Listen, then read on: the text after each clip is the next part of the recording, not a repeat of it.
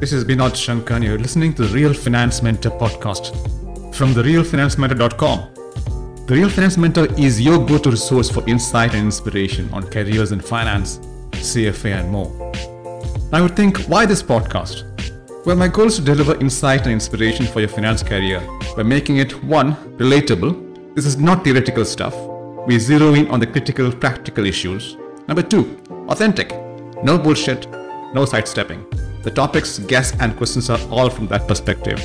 And number three, take a chartered accountant and CFA charter holder, add 17 plus years as a corporate warrior, mix in 10 years of entrepreneurship, throw in a decade of full time CFA training, add speaking, mentoring, cycling, and mountaineering, and that's me.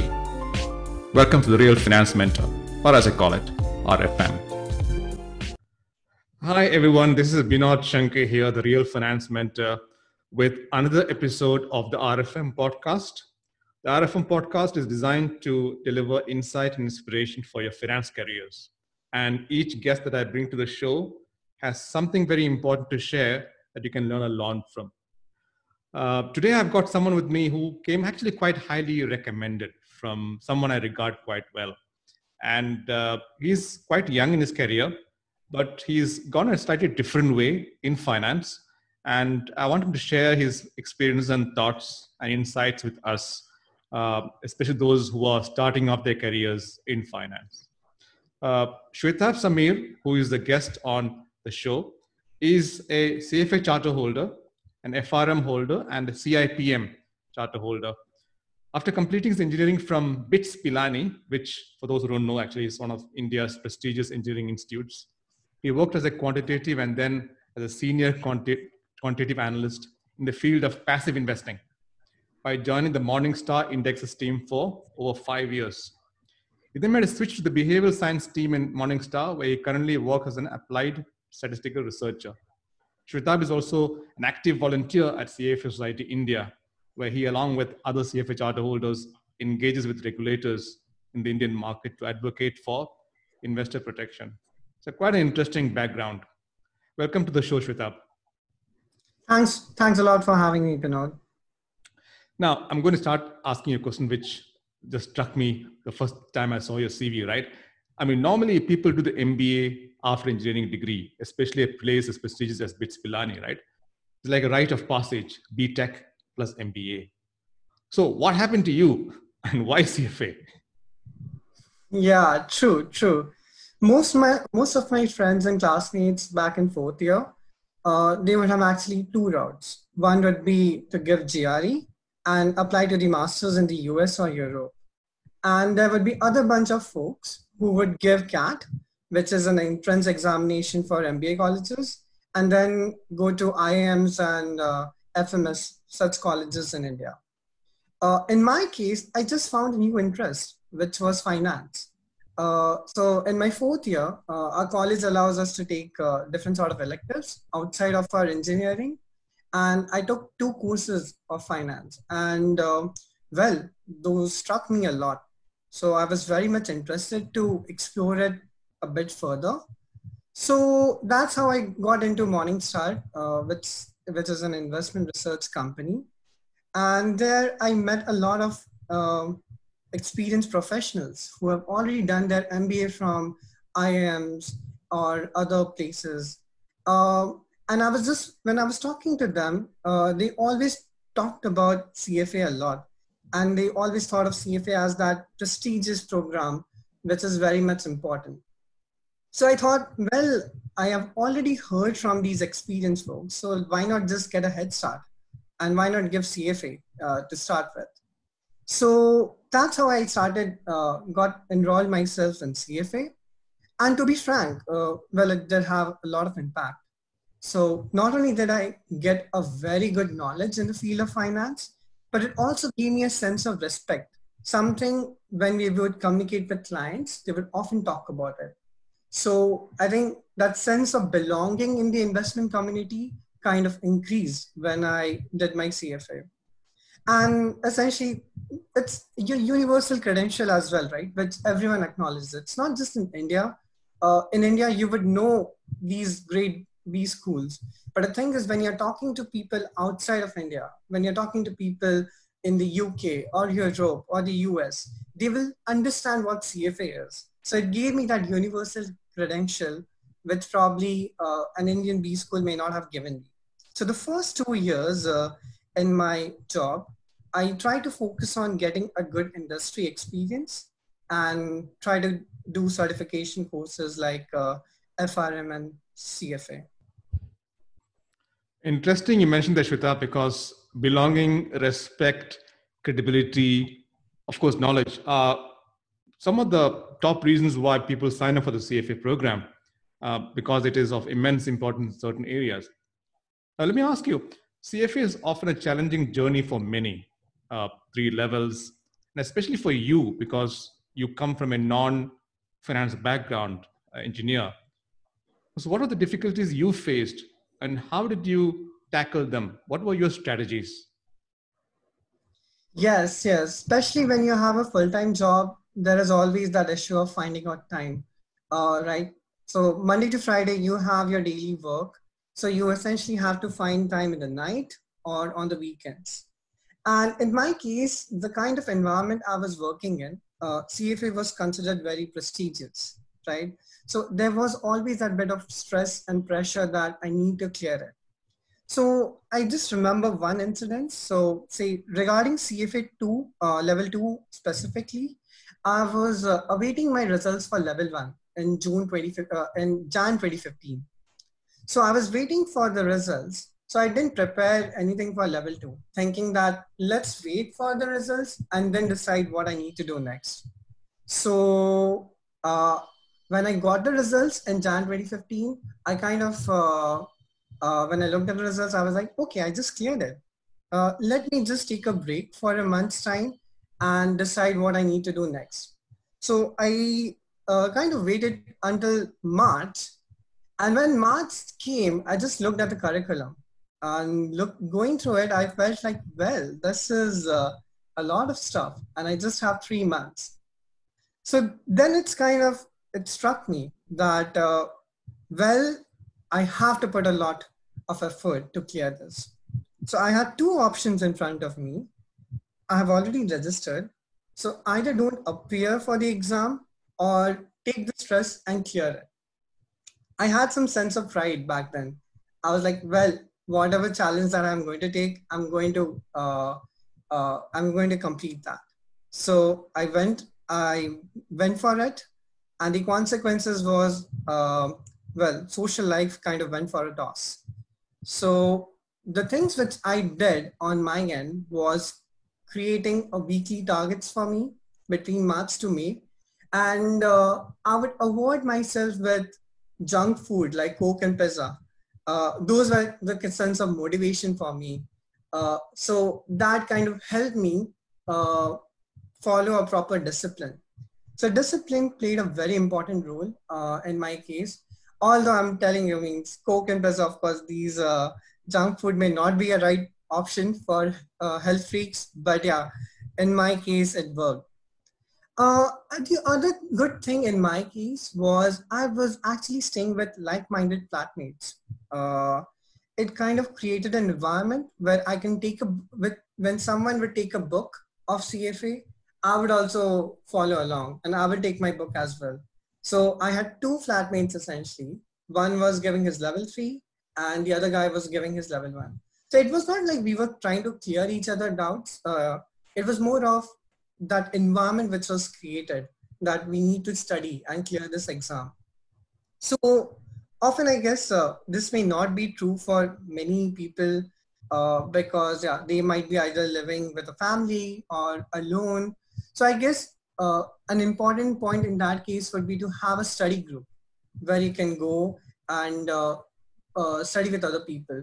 Even if it, that's not possible, probably go to a library or some, some place where there is a sense of studying. Uh, I guess that will play a very important role uh, to get that kind of discipline.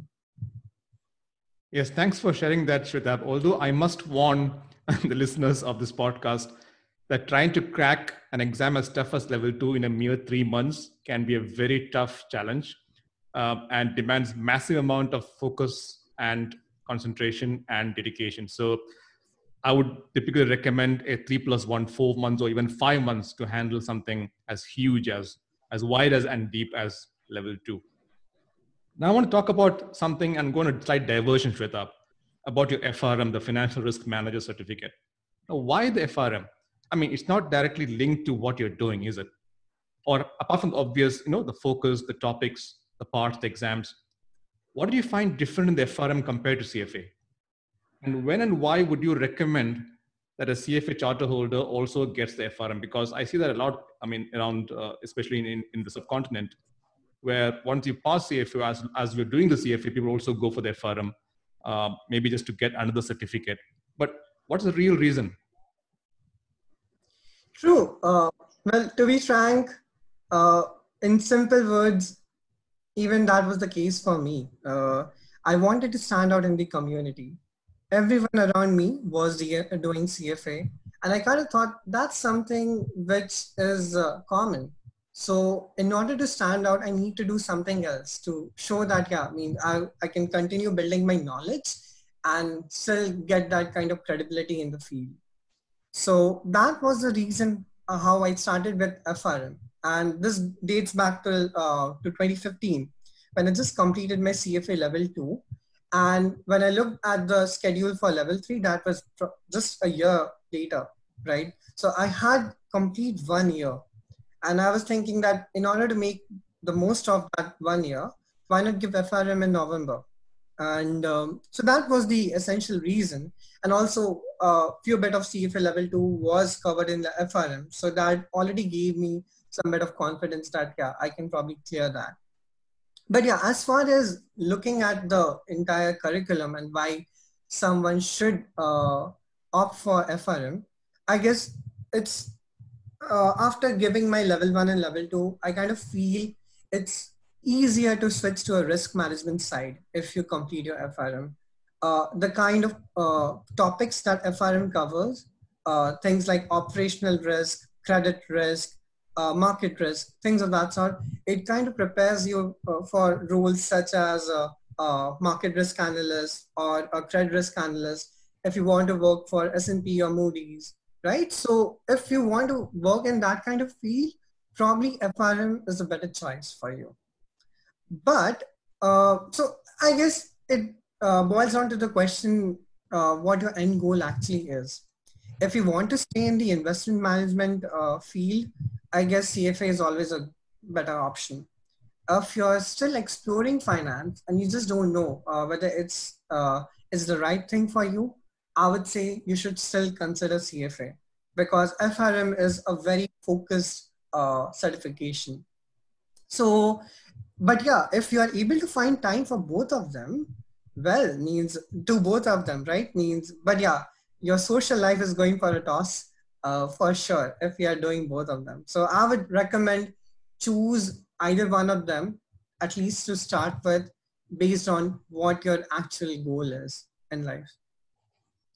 Right, which is what I tell most people, right? I mean, there's no point just adding badges and, and certifications at the end of your name. Just try and focus on the area which you like and which you're good at, and then and, and, and then get a certification linked to that, which will help you in that. Right? Let's talk about your career now. I mean, you could have got into equity research without and active portfolio management, like most CFA charter holders, right? But you went into passive investing. So you're sort of an outlier. So my question here is what fascinated or even now fascinates you about passive slash index investing? Hmm. Yeah, I didn't think much about it, to be frank, back and forth here for me, the uh, goal was to get in the field of finance because people around me would be either going for core fields by going for GRE or they will join an MBA college. So for me, it was more important to get in the field of finance first. And uh, in my college, we had this six month of internship that we needed to complete to get a degree. Uh, in the field of finance, uh, the first and foremost company that would come on everyone's list to would be to go to MSCI. Uh, for people who actually don't know about this company, um, this is one of the famous teams in the field of passive investing. Uh, they create a lot of uh, global indexes in the field of equity, and fixed income and multi-asset. So uh, I looked at that company and I was trying to figure out what else I could do because there was a lot of rush to apply to this company, right? And I didn't have that finance background, unlike many other peers of mine. So I looked at the list and Morningstar was another name. And only few people knew because it was a new name which was added back then. So I did some research. Uh, I figured out that they are actually doing the same thing and they're even a smaller team where I can learn a lot.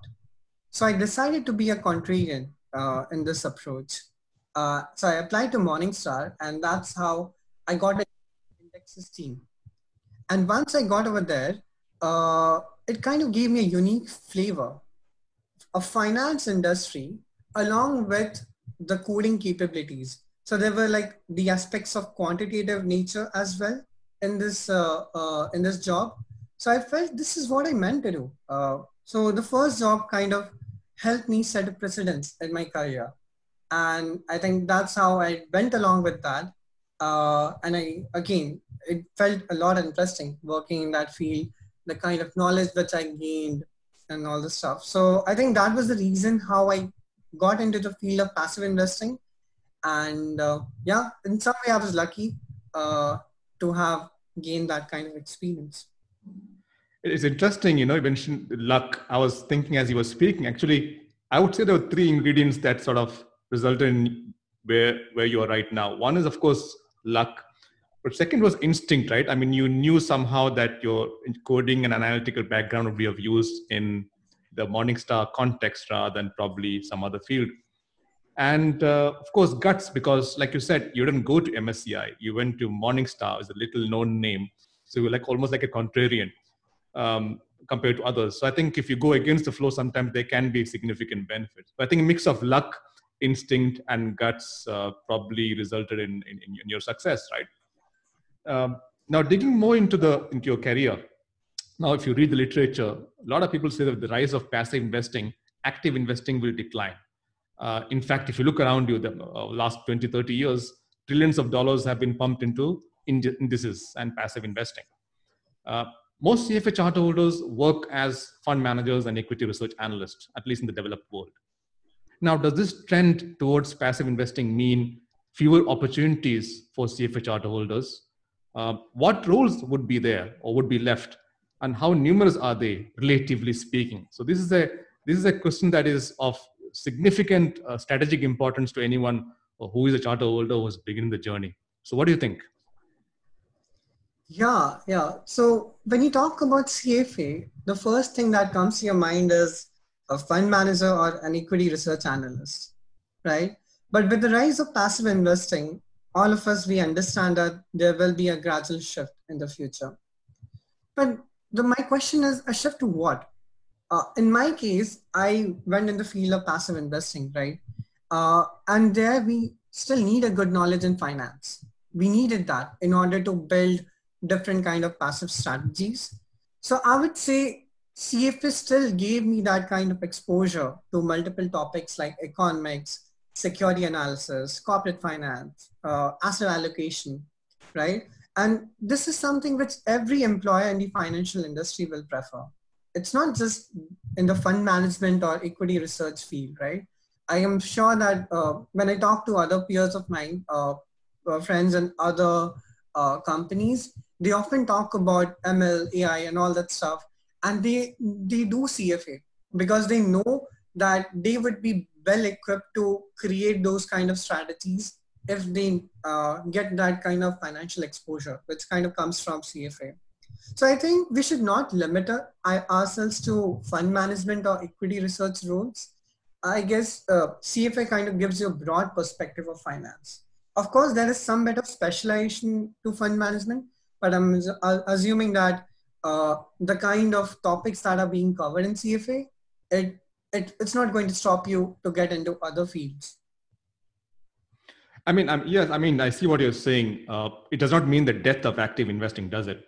Because you still have, I think, a lot of opportunity for active investing in frontier and emerging markets, in alternative investments like real estate, for example, um, in ESG, which is becoming a fast growing trend, at least in developed markets. So I think there's still significant scope for active investing. But uh, you mentioned during the you know the, the chat that we had uh, in terms of machines getting involved, right? That someone on the other side. But I think that someone on the other side is increasingly a machine simply designed to buy and sell with minimum human intervention, isn't it? I mean, hedge funds like Renaissance and the big names like Bridgewater do it all the time. So isn't this again reducing human intervention and increasing machines and is that not leading to uh, unemployment yes yes uh, i guess in the fund management industry they are being challenged a lot to bring more innovation in the kind of products that they are creating. So i was just reading a recent article. I'm not sure which uh, whether it was fti economist but they estimated that there would be there was a, there's going to be a drop of like five to ten percent in the headcount uh, since the investment management industry is in, in flux.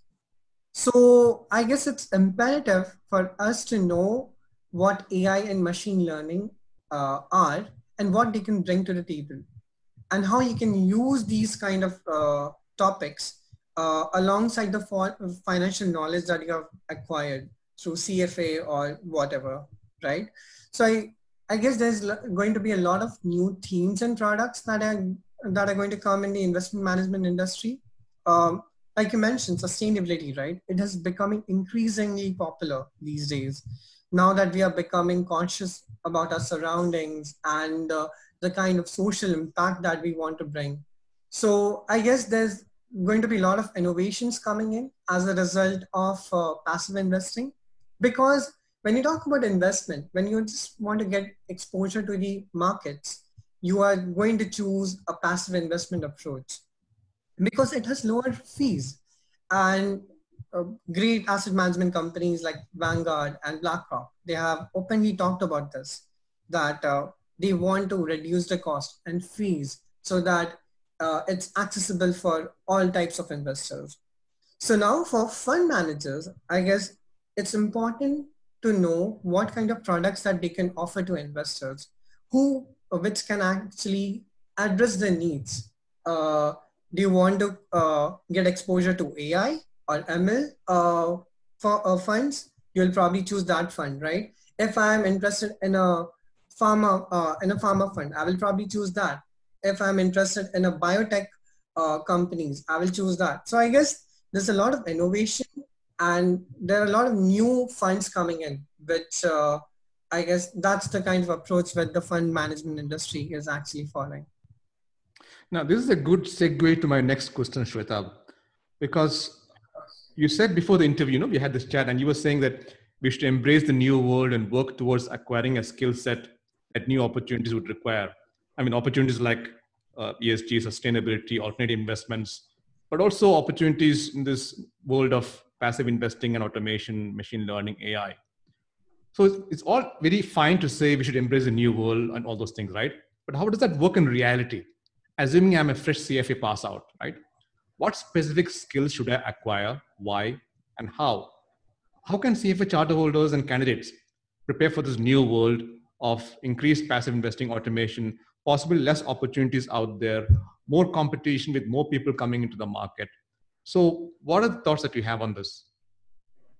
If you are in a back office, if you're doing a data entry job, or you are in the field of accounting or general administrative role, you will be the first one to get affected because of this rise in passive investing and AI and ML.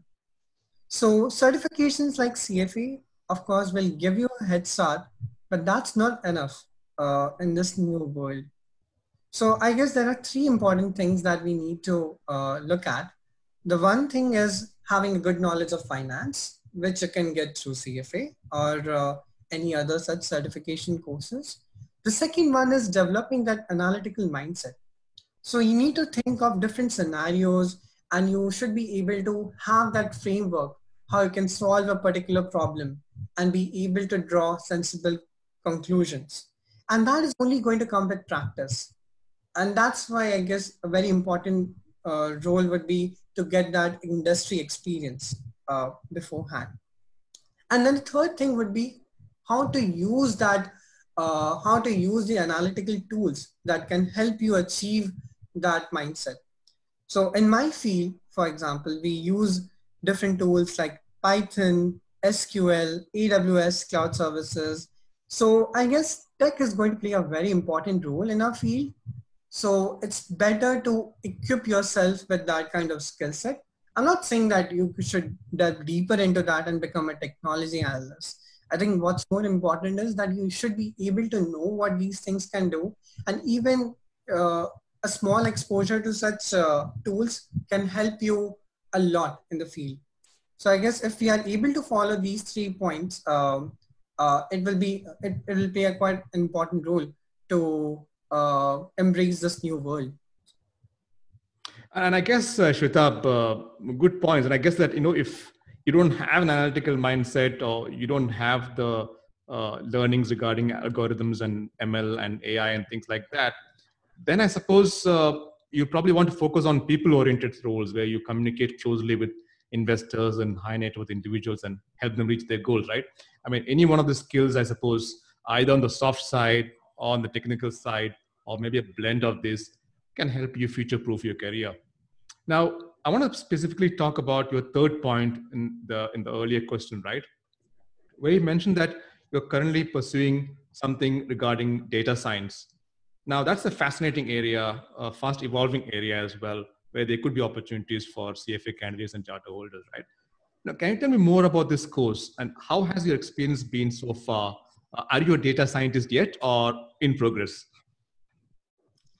Yes, in progress. To uh, means to be frank, I don't think uh, it's uh, I would be able to do it so early. It's always it's always going to be in progress with the kind of innovation that's coming in the field. Uh, well, regarding the course specifically, I guess uh, in India, there was this lockdown which happened in March.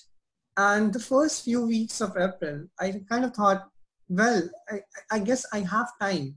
There's no social life for me right now. Why not use those weekends, weekend time, and get a better, uh, give a better structure to my data science skills. So I already had that uh, exposure in my uh, job, but I wanted to structure that a lot. So I looked for different courses online, uh, search for different such programs on Coursera, edX and all. Uh, but then I came across this course, um, which was affiliated to Purdue University. So it's a one-year program, which gives me a postgraduate uh, uh, uh, postgraduate in data analytics. So I got means uh, uh, why not just do that?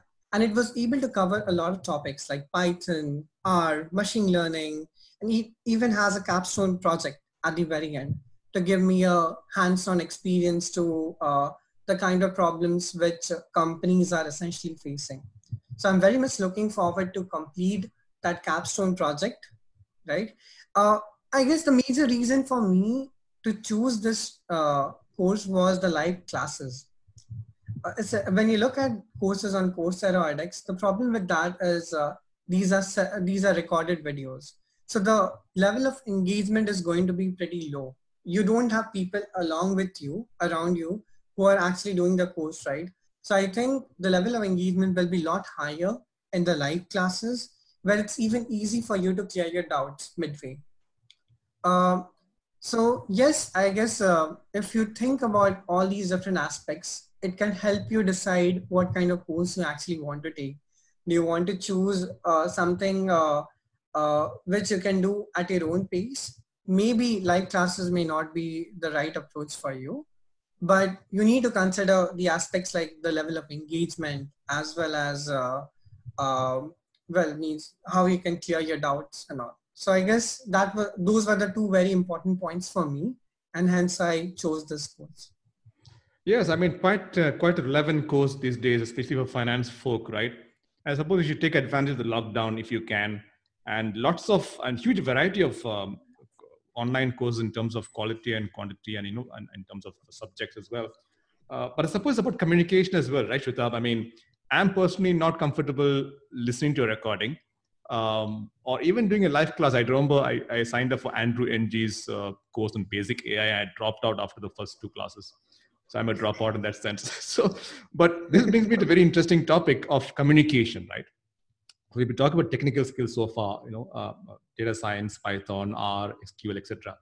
Now, we talked about communication before this interview, and you talked about you know, your struggle to communicate.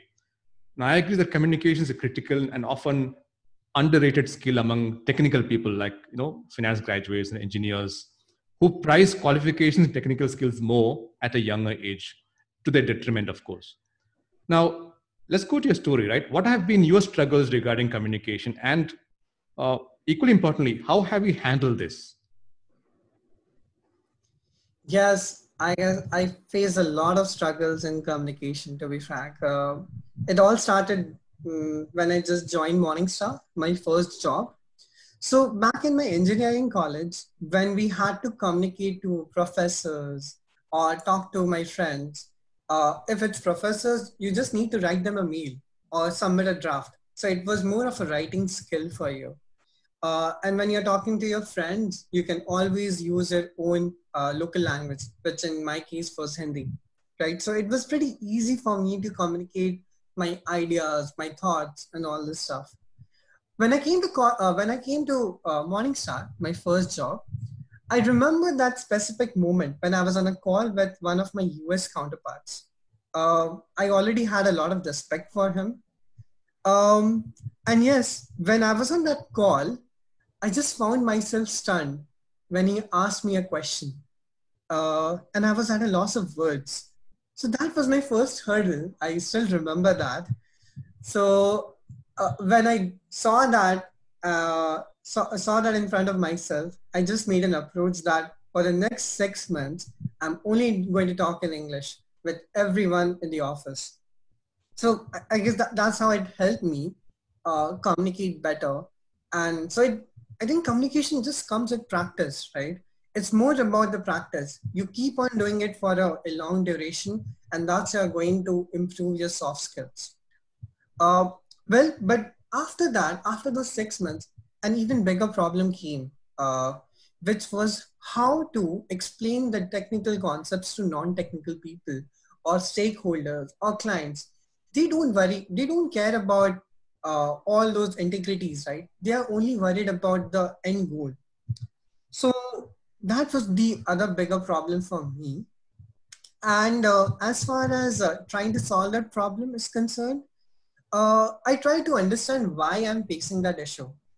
And I understand that what we uh, what we essentially do, we, we technical folks essentially do is we try to explain the processes and not the outcome we generally focus on how we solve the problem rather than what the problem actually is and why we are actually solving the problem.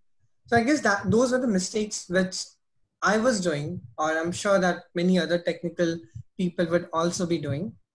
Uh, so when I joined behavioral finance team, I just realized how uh, important it is use uh, it's uh, how important it is to use different tools that we have uh, the team in my case, they were only using visual aids to tell the problem to everyone, right? And I was kind of not impressed that here we are doing a lot of simulation, creating a lot of simulation tools, doing a lot of analysis and all the stuff.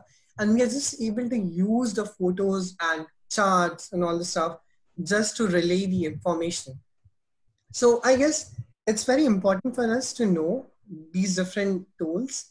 And if we're able to say tell a story to anyone while presenting i think uh, maybe that's the way to go about it. Uh, i'm not saying uh, i'm perfect at it. I'm still struggling with it. I guess it's always like a one step at a time right? So keep on have taking that step at a time uh, uh, as long as uh, you have that desired approach that confidence so once you have that confidence and once you build that kind of framework, how to use these different tools, I'm sure yeah, we will be able to communicate a lot effectively. The other issue we talked about, you know, in communication was about the whole uh, being tactful part. You know, can you talk about that in more detail? Yes, yes. So I guess in my case, the problem was that I was not being diplomatic. Uh, the problem with that is uh, when you discuss with uh, your fellow employees, you can't be, uh, you can't just simply talk about the problem of what I was essentially doing was I would just mention uh, that someone is wrong in the in front of their face, and not everyone will like it, uh, right? If they are your friends or if they are uh, those employees who respect you a lot or you have a very good relationship with them, uh, it won't be an issue. But that's really the case, right? You in in the field of in your career, you're going to meet a lot of new people you can't simply go and point out the problems uh, right in front of their face.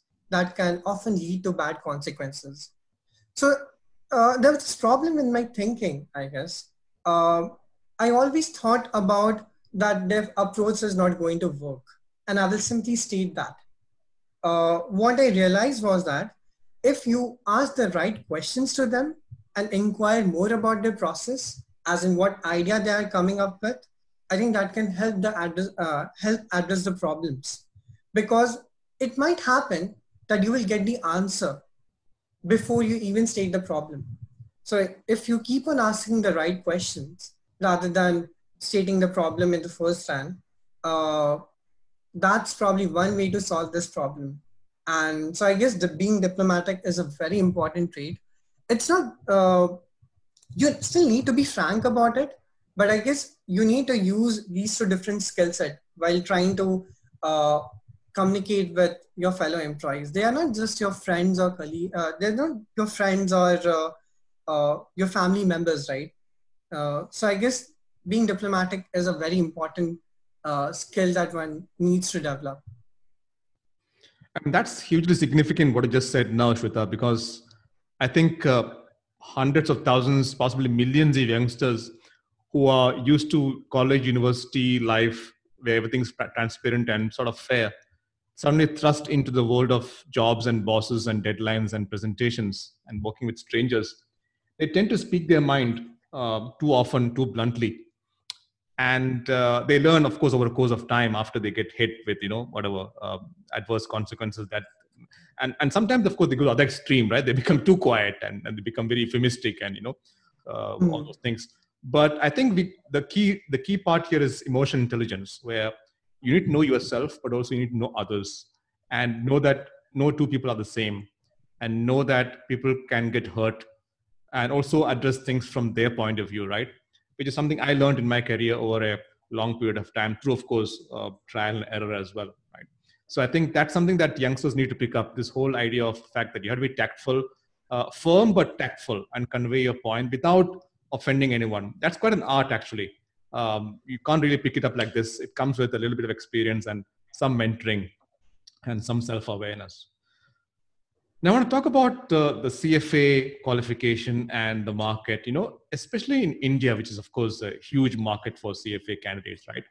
There's a growing perception that too many are passing all three levels of the CFA exam and hence creating a glut of CFA pass outs and a declining respect for the qualification.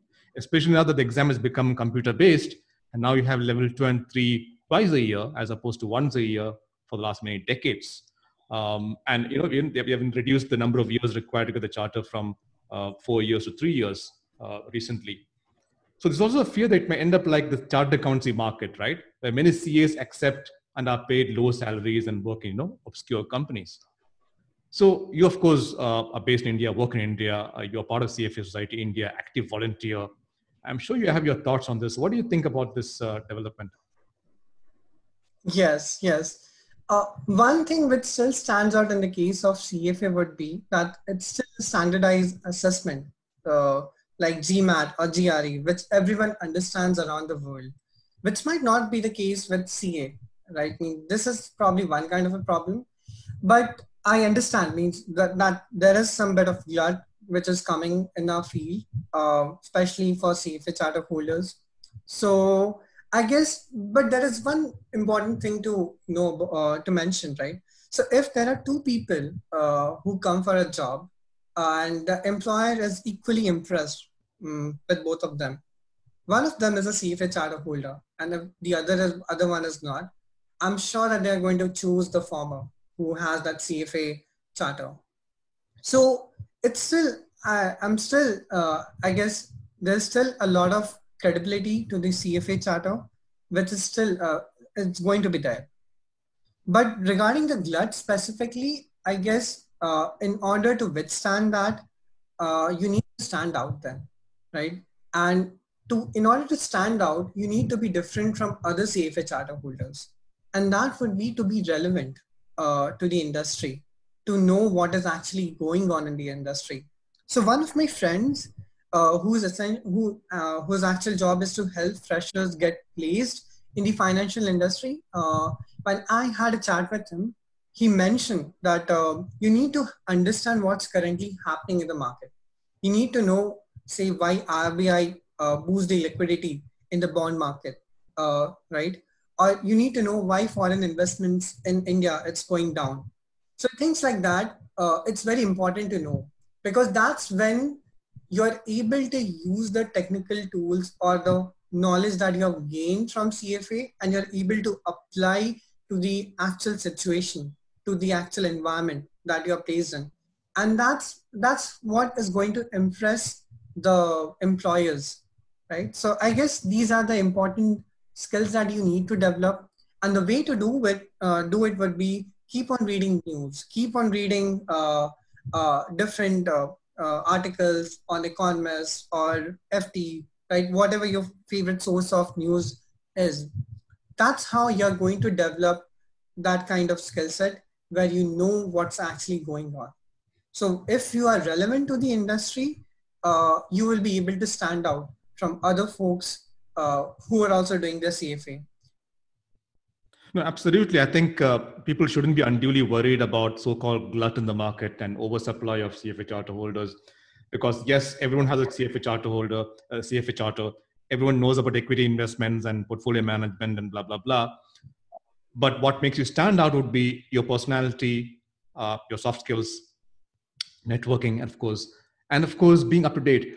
In fact i still remember as you were talking i was thinking about my own experience. I still remember way back about what 26 years ago i was appearing for interview uh, with the ceo of a, of a, of a bank and uh, he and he asked me a question on what what's happening in the market these days uh, can you tell me something uh, relevant to our accounting or finance? I, I, remember telling him something about a recent change in accounting standard for leases in India. And he didn't say anything. And a few weeks later, I got hired and I met the CEO again on my first day at work. And he said, I hired you because out of 150 chartered accountants who were interviewed, you were the only guy who could say something about what happened in contemporary accounting. so uh, that got yeah. me a job. That got me a job. Uh, now, moving on to, of course, your volunteering, right, Shwetabh? I mean, you're also uh, an active volunteer with CFA India Society with the Research and Advocacy Committee, right? So that's interesting because uh, although I'm a volunteer on the board of CFA Emirates uh, and I handle career services, and I constantly encourage people to volunteer uh, you don't see many people raising their hands. So, how did you get involved, and what's your mandate, and uh, why?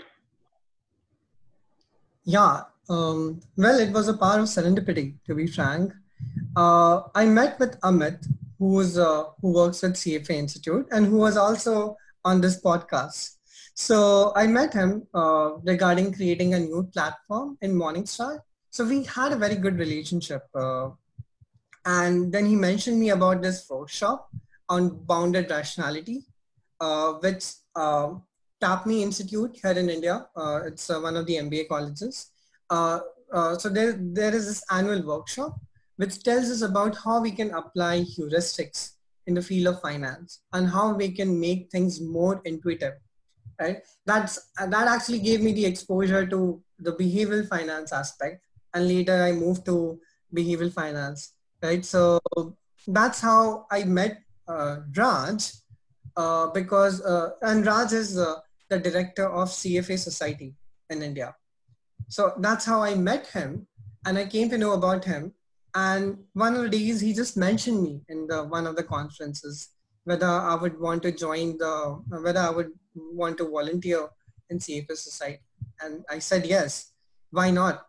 Because uh, now thinking about it, the the kind of experience I have uh, had in the last few months and all, it allowed me to interact with so many like-minded individuals who are CFA charter holders themselves and are extremely knowledgeable in the area. And now that I think about it, it just gives me that exposure which a news site would do. It's just, I think it gives me a focused approach where they talk about all the relevant things that is happening in the financial markets. So I guess uh, that's how I got into uh, volunteering for CFA Society.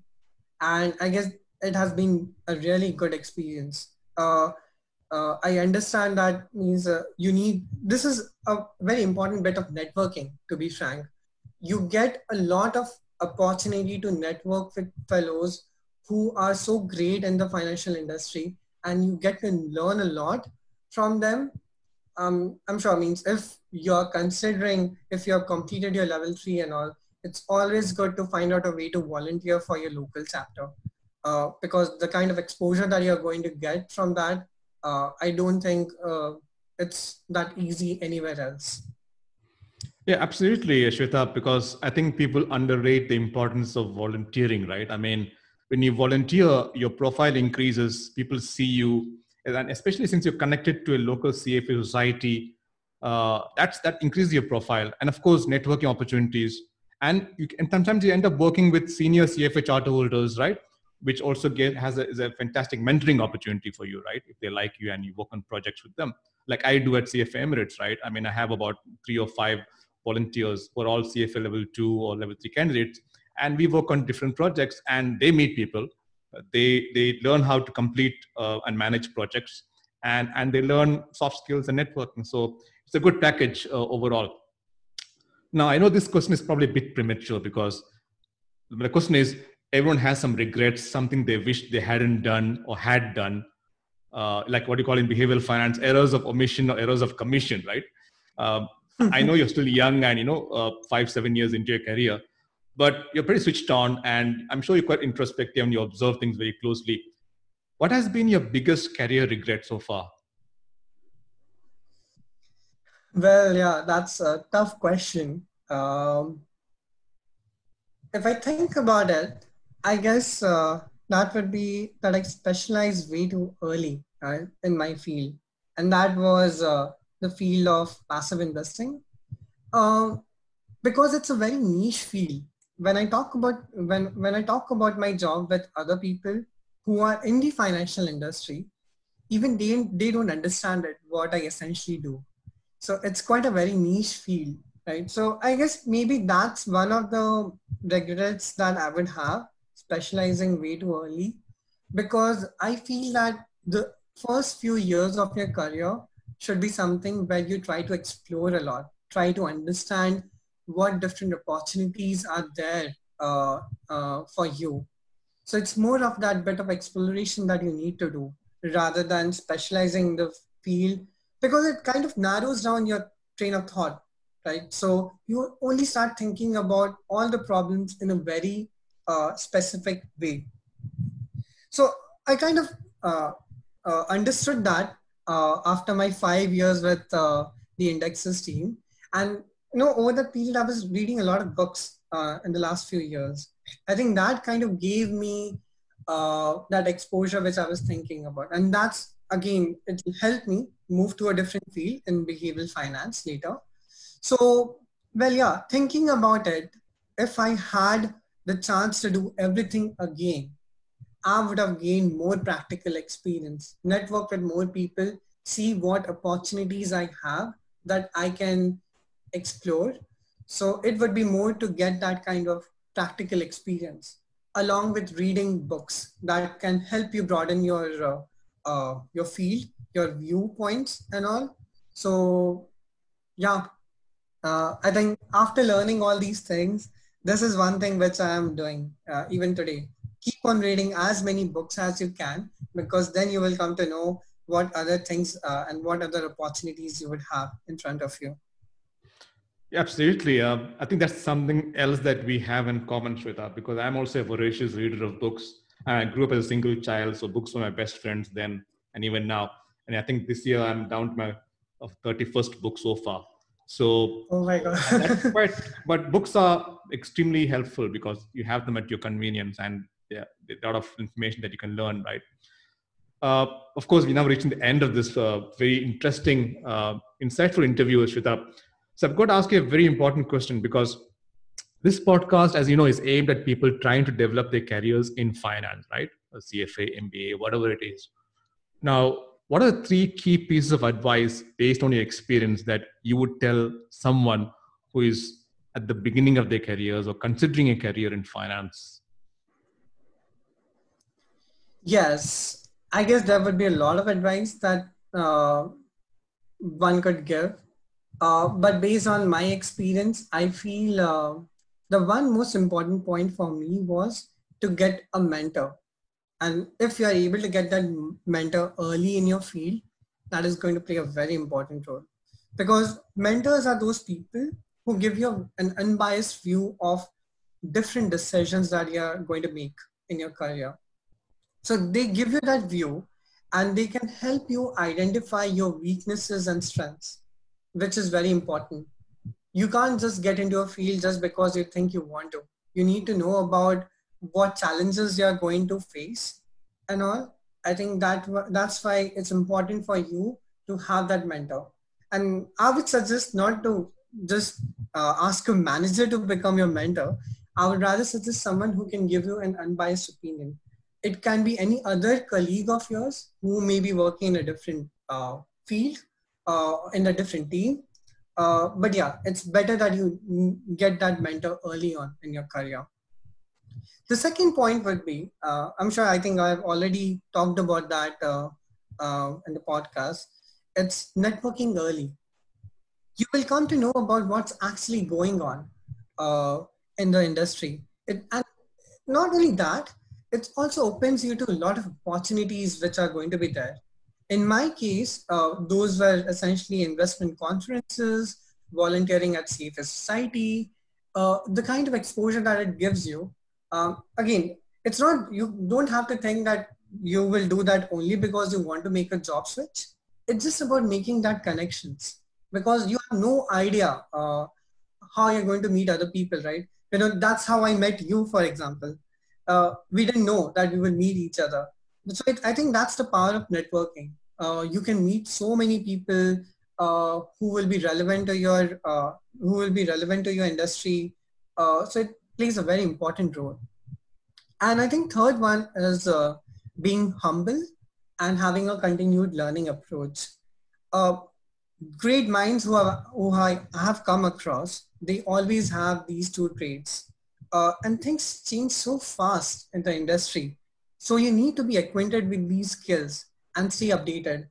You know, when I look at people like you and so many different folks uh, who are head at their companies or uh, directors at the levels and all, I think when I look at them, they, uh, I always have that sense of respect for them, and I'm always impressed because they have that kind of knowledge not only in their field they will also have knowledge in what's actually going on uh, yeah means uh, outside. Uh, so i think if um, i think these would be the three uh, key pieces of advice that um, i could give. But yeah again it's uh, i'm still in the early phase. Maybe there will be few more to come but it's more try to have those experience over the period yeah, that's very interesting. So, three points uh, for those who are listening. One, always get a mentor. Two, start networking early. And three, be humble. And along with that, always, also always have a continued or continuous learning approach. Uh, that also helps a lot in terms of your career. Thank you so much, Shwetabh. This has been quite insightful and inspirational, I hope, to listeners as well um, you know, we spent considerable time preparing for this podcast. And I really want to, you know, appreciate your efforts and, and, and time you spent on this. Uh, I hope this will be useful to people who listen to this, and I hope they take the lessons to heart, uh, whether it is on technical skills, on soft skills, on career opportunities or career tips. Um, because this is a podcast that is specifically focused on helping such folk. Thank you once again, Shwetabh. I wish you the very best in your career. You seem to have the, you seem to be in the right place with the right mindset and the right skills. So, you know, the, the perfect uh, combination. Uh, all the best and thank you once again. Thank you so much for having me, Vinod. Thanks a lot. This podcast was brought to you by the Real Finance Mentor. Thank you so much for listening. And I really hope you found it insightful and inspirational. If you did enjoy this episode, please drop us a review and spread the word. And be sure to check out more exclusive content on therealfinancementor.com and my LinkedIn profile, which is Vinod Shankar CFA. Let's keep in touch. Just add your name to the mailing list on therealfinancementor.com and we'll tell you about new episodes, plus book reviews, upcoming events, and blogs. Till the next time, onwards and upwards.